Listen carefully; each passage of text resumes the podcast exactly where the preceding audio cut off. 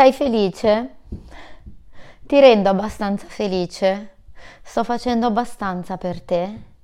Magari saresti stata più felice in una famiglia che ti dava qualcosa di diverso. Mega mi guarda come se fossi matta.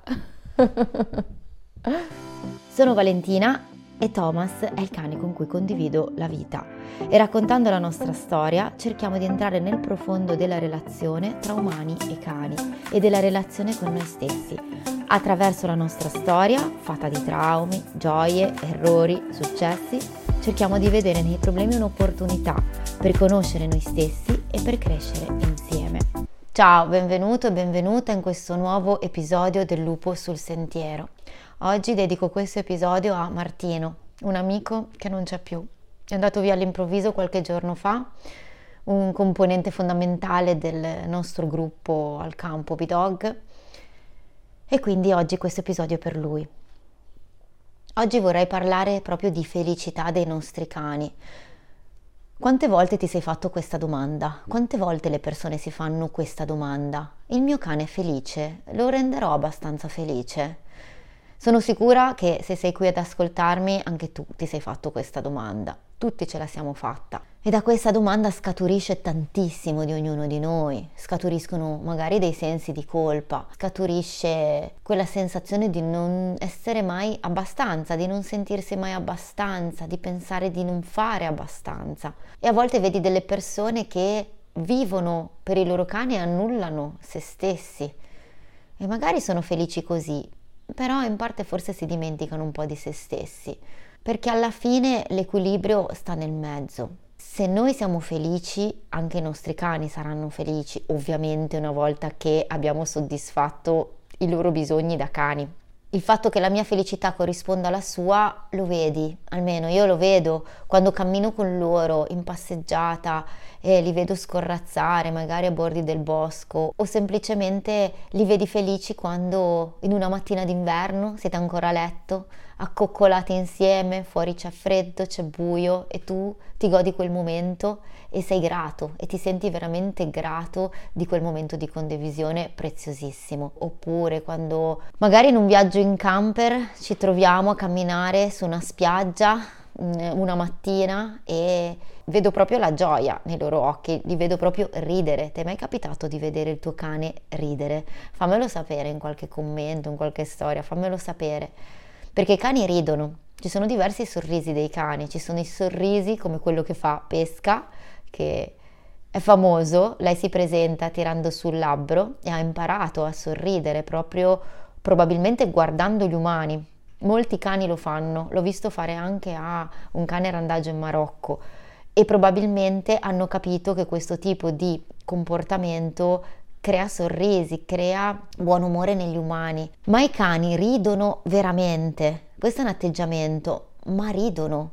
Avete presente quella espressione del cane che ride? Ti invito, se ti va, a condividere foto del tuo cane che ride o di un cane che ride. A volte si vedono quelle immagini di cani che sono stati appena adottati e sono usciti dal canile e vedi in macchina la loro espressione di gioia mentre guardano fuori dal finestrino. Anche i cani ridono e quindi lo possiamo vedere quando i nostri cani sono felici e forse quando ci stiamo chiedendo se sono felici veramente e stiamo mettendo in dubbio la loro felicità, forse dovremmo farci delle domande prima di tutto su noi stessi. E allora che cosa succede quando il tuo cane manifesta un problema? Cosa succede quando aggredisce gli altri cani o si scaglia contro le persone o tira al guinzaglio come un matto o mangia, ingurgita cose da terra in modo compulsivo o ti distrugge casa e non riesce a stare a casa da solo?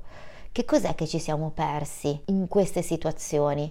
Che cosa sta succedendo? Forse il nostro cane sta tentando di dirci qualcosa e forse reprimerlo, punirlo, sgridarlo non è proprio la migliore delle idee. Per andare a fondo all'argomento di oggi partiamo da un po' più lontano. Partiamo velocemente dai bisogni etologici.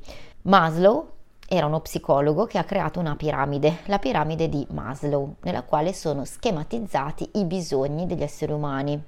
che vanno dai bisogni fisiologici alla base della piramide, poi abbiamo i bisogni di sicurezza, i bisogni di appartenenza, i bisogni di stima i bisogni di autorealizzazione. Non è possibile soddisfare i bisogni più alti se non abbiamo soddisfatto i bisogni più bassi. Quindi ovviamente se io ho fame o freddo eh, o sto vivendo delle situazioni difficili per la mia sopravvivenza, non andrò a pensare di realizzarmi, di eh, laurearmi, di andare a dipingere, di comporre, di scoprire, di viaggiare. Ovviamente penserò prima alla mia sopravvivenza.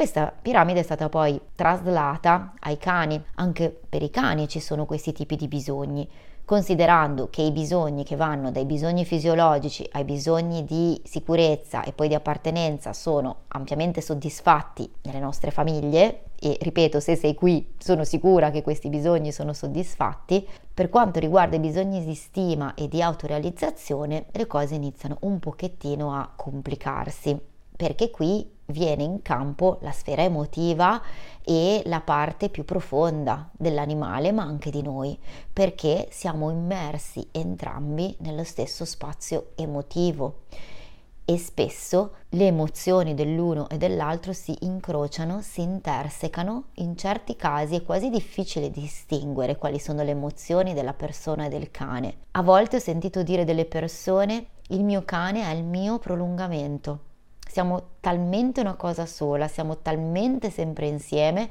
che è come se fosse il mio prolungamento. Ed ecco lì che è normale che i cani che vivono in un mondo emozionale e vivono nel nostro mondo emozionale e loro vivendo quindi di emozioni, e, essendo come spugne, è normale che portino alla luce delle nostre emozioni profonde, magari alcune emozioni di cui noi non siamo neanche consapevoli. Ormai ci sono tantissimi libri e articoli a riguardo sul fatto che gli animali ci rispecchiano, sul fatto che ci sono degli atteggiamenti dei nostri animali che non sono altro che l'espressione di una nostra emotività, il più delle volte repressa o non riconosciuta da noi stessi. E molto spesso quando un comportamento di un animale ci fa tantissima rabbia, ci mette a dura prova, molto spesso è perché noi non vogliamo vedere in noi stessi quella espressione di quell'emozione che il cane sta portando alla luce. Quando mh, mm, ci dà fastidio qualcosa nelle altre persone, stiamo all'occhio perché potrebbe succedere che quella persona ci sta proprio mostrando delle parti di noi che noi non vogliamo vedere, non sappiamo proprio di avere sono ancora celati a livello inconscio. Quindi in realtà dobbiamo essere grati a persone ed animali che ci mettono alla prova, che ci fanno arrabbiare, che ci fanno mettere in discussione perché sono una grande opportunità per noi di crescita e una grande opportunità per vedere delle parti di noi nascoste e trasformarle. Sai che nel 2007 con il Trattato di Lisbona il cane è stato riconosciuto come essere senziente. Stefano Cattinelli, che segue molto l'antroposofia e Steiner, spiega che gli animali, secondo questa filosofia, si chiamano animali proprio perché hanno un'anima senziente, hanno questa componente essenziale della loro esperienza sulla Terra. Sono dunque degli esseri che possiedono degli strumenti per vivere un mondo interiore a livello molto profondo attraverso l'esperienza del sentire. Il sentire è qualcosa che avviene a livello di cuore, a livello del quarto chakra. Ed è per questo che li sentiamo così vicini a noi, proprio perché riconosciamo questa similitudine nel sentire e nel vivere un mondo emozionale simile al nostro. Paura, gioia, tristezza, sorpresa e rabbia sono le cinque emozioni fondamentali per noi e per gli animali. E le emozioni sono parte integrante dell'esperienza animale. Noi umani siamo i loro punti di riferimento e per forza di cose saremo dei modelli da imitare per loro, è inevitabile. E le nostre emozioni fanno parte del loro mondo interiore proprio perché vivono di emozioni inevitabilmente sentiranno le nostre emozioni, proprio perché il sentire è la via principale in cui loro si muovono nel mondo e gli animali sono come spugne, sentiranno le nostre emozioni sentiranno le emozioni che esprimiamo in modo esplicito, di cui noi stessi siamo consci, ma sentiranno anche le emozioni di cui noi non siamo consci, anche le emozioni che non esprimiamo e che non abbiamo il coraggio di vedere. Quindi, secondo questo ragionamento, se gli animali sono espressione del nostro mondo interiore e quindi anche delle nostre emozioni, è chiaro che metteranno in atto dei comportamenti che rifletteranno le loro emozioni,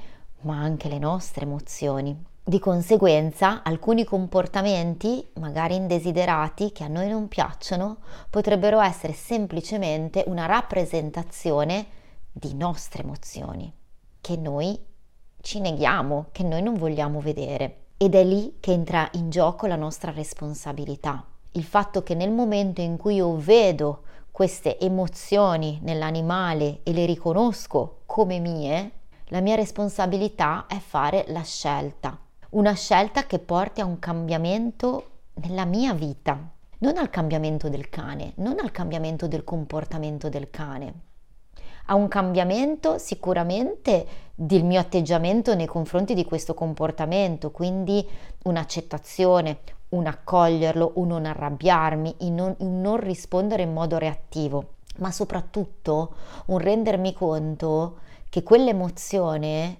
rappresenta magari un malessere che è dentro di me, quindi è mia responsabilità scegliere di cambiare delle cose nella mia vita, di cambiare degli atteggiamenti, magari di mettere dei confini, magari di imparare a perdonare, a perdonarmi, magari cambiare delle situazioni della mia vita, al momento di fare quella svolta che aspetto da tanti anni ma ho paura di farla, magari affrontare delle paure, oppure vengo messa faccia a faccia con la mia rabbia e allora è il momento di andare a fondo a quella rabbia, perché magari dietro quella rabbia c'è paura o c'è tristezza. I nostri animali, se li ascoltiamo, ci possono veramente aiutare ad andare dentro di noi e a trasformarci. Nel momento in cui facciamo questa scelta, ci riappropriamo della nostra vita e magari iniziamo a vivere secondo nuovi modelli, probabilmente vedremo il nostro cane cambiare. In questo senso noi siamo artefici del loro benessere e anche della loro felicità. Ed è quello che vi dicevo all'inizio, andando più in profondità, se noi siamo felici, loro saranno felici, ma in questa visione riusciamo ad andare a vedere un po' oltre, a vedere un po' più a fondo. Quindi questo benessere del nostro animale eh, a cui collaboriamo non è soltanto un benessere psicofisico, emotivo, e va ben oltre, è anche un benessere animico-spirituale. Anche la psicosomatica ci parla così attraverso il nostro corpo. Prima viene il conflitto emotivo e poi arriva quello fisico. Riguardo a questo vi racconto una cosa che mi è successa in questi giorni. Mi è appena passato un mal di schiena abbastanza intenso, una pugnalata praticamente sotto la scapola sinistra. È lo stesso dolore che io ho avuto sette anni fa ormai quando ho scoperto che Diego aveva un tumore esattamente nello stesso punto.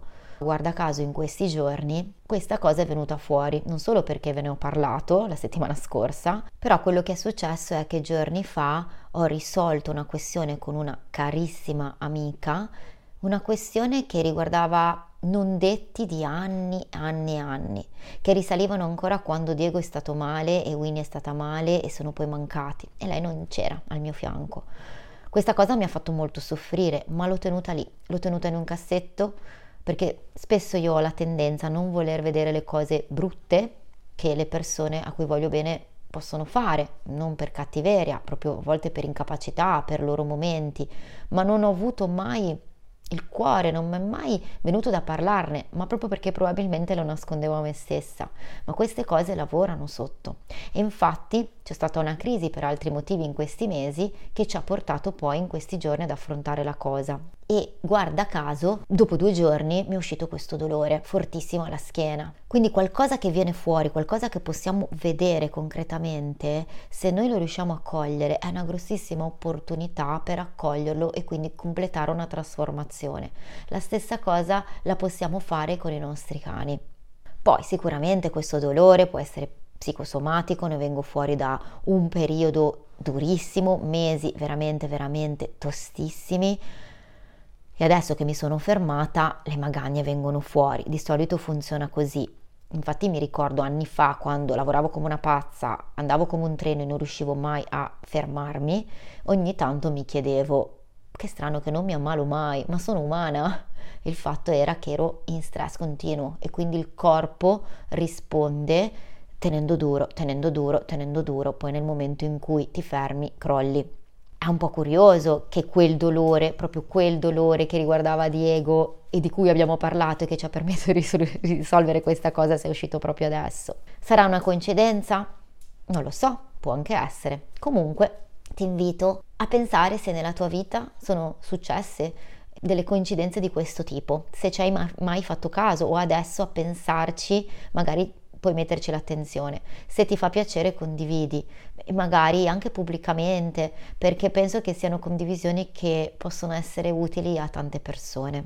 Ma voglio tornare a una frase di Cattinelli che vi leggo. Allo stesso modo in cui gli animali mettono in scena una tematica che ci riguarda, smetteranno di farlo dal momento in cui noi ci riappropriamo di quello che è nostro, lo trasformiamo e iniziamo a vivere seguendo nuovi modelli.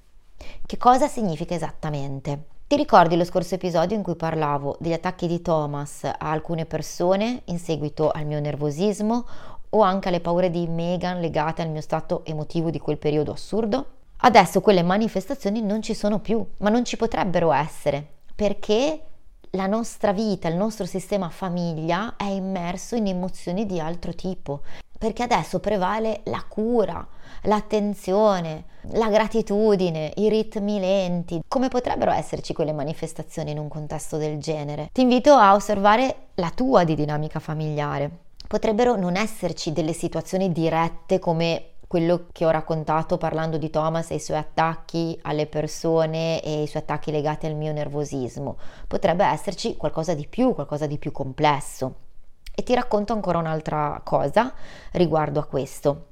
Tempo fa ho fatto una consulenza meravigliosa con una ragazza, un'anima meravigliosa che ho incontrato, che utilizza i cristalli e fa dei percorsi affascinanti con gli animali. Lei si chiama Mara e ti lascio poi in descrizione il link a una sua intervista su Macro Librarsi. In una seduta con lei è uscito per l'ennesima volta il tema di Thomas e del suo atteggiamento di protezione nei miei confronti si mette sempre tra me e il mondo.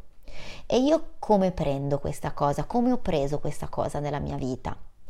per tanti anni è stato un grosso problema perché io dovevo stare attenta che lui non mordesse le persone e mi sono organizzata, comunque stava sempre comunque al guinzaglio o a lunghina, eh, non frequentavamo zone troppo trafficate, al campo stavo attenta, valutavo le persone con cui metterlo insieme, in casa utilizzavo un cancelletto e se la persona era d'accordo, era serena e Thomas era sereno, aprivo, ma solo dopo un po'. Quindi avevo tutte delle procedure per cui non ero completamente leggera quando c'erano delle persone nuove e, e Thomas insieme, dovevo comunque sempre stare attenta. Un discreto impegno ed è stato anche faticoso. Ma dall'altra parte mi rendo conto che io ho sempre provato un certo appagamento in questo. Nel fatto che Thomas mi proteggesse, io ci contavo.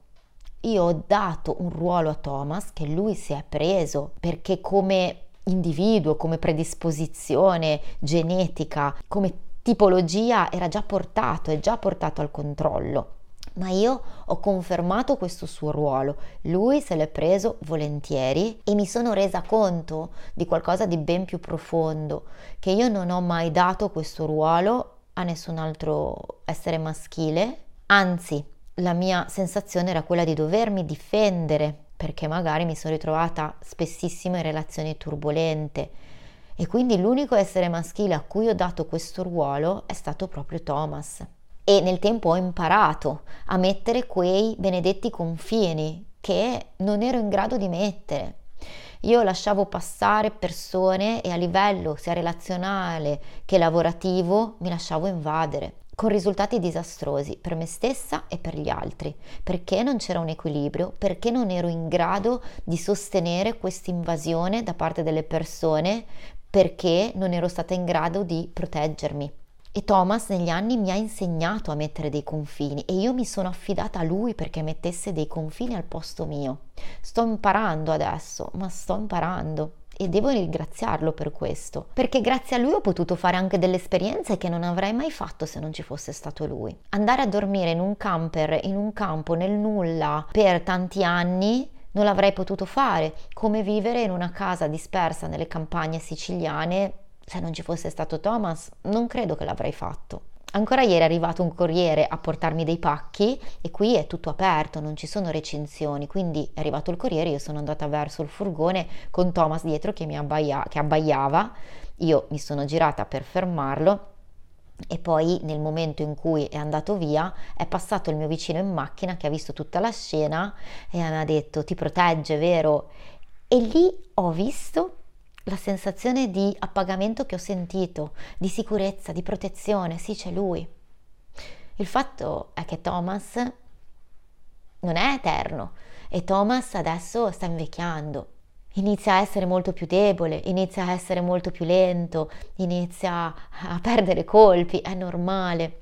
E adesso è arrivato il momento di sollevarlo da questo compito, è arrivato il momento di spogliarlo da questo ruolo, perché ha passato tutta la vita a proteggermi. E quello che io dovrei fare, e non si tratta solo nella pratica di mettermi tra lui e il mondo, tra lui e il resto, come ho fatto ieri con il furgone del corriere, non si tratta solo di questo, ma significa anche cambiare il mio modo di pormi nel mondo, significa anche fare delle scelte profonde e decise in modo che passi chiaro il messaggio. Grazie Thomas, adesso è il momento di andare in pensione. Da questo momento in poi goditi la vita, al resto ci penso io. Siamo alla fine di questo episodio. Volevo ricordarti che sotto agli episodi su Spotify c'è la possibilità di rispondere a delle domande o a dei sondaggi che ogni tanto pubblico, anche per riuscire a capire quali possono essere le vostre preferenze di temi. Quindi ti invito a darci un occhio come ti invito a condividere magari una storia in cui mi stai ascoltando, in cui condividi dei tuoi pensieri, delle tue riflessioni riguardo alle tematiche. Condividi questo podcast con chi sai possa averne bisogno e lascia una recensione e se vuoi scrivimi su tutti i canali di cui ti lascerò in descrizione le indicazioni. Con questo ti abbraccio, ti auguro buon tutto e buon cammino.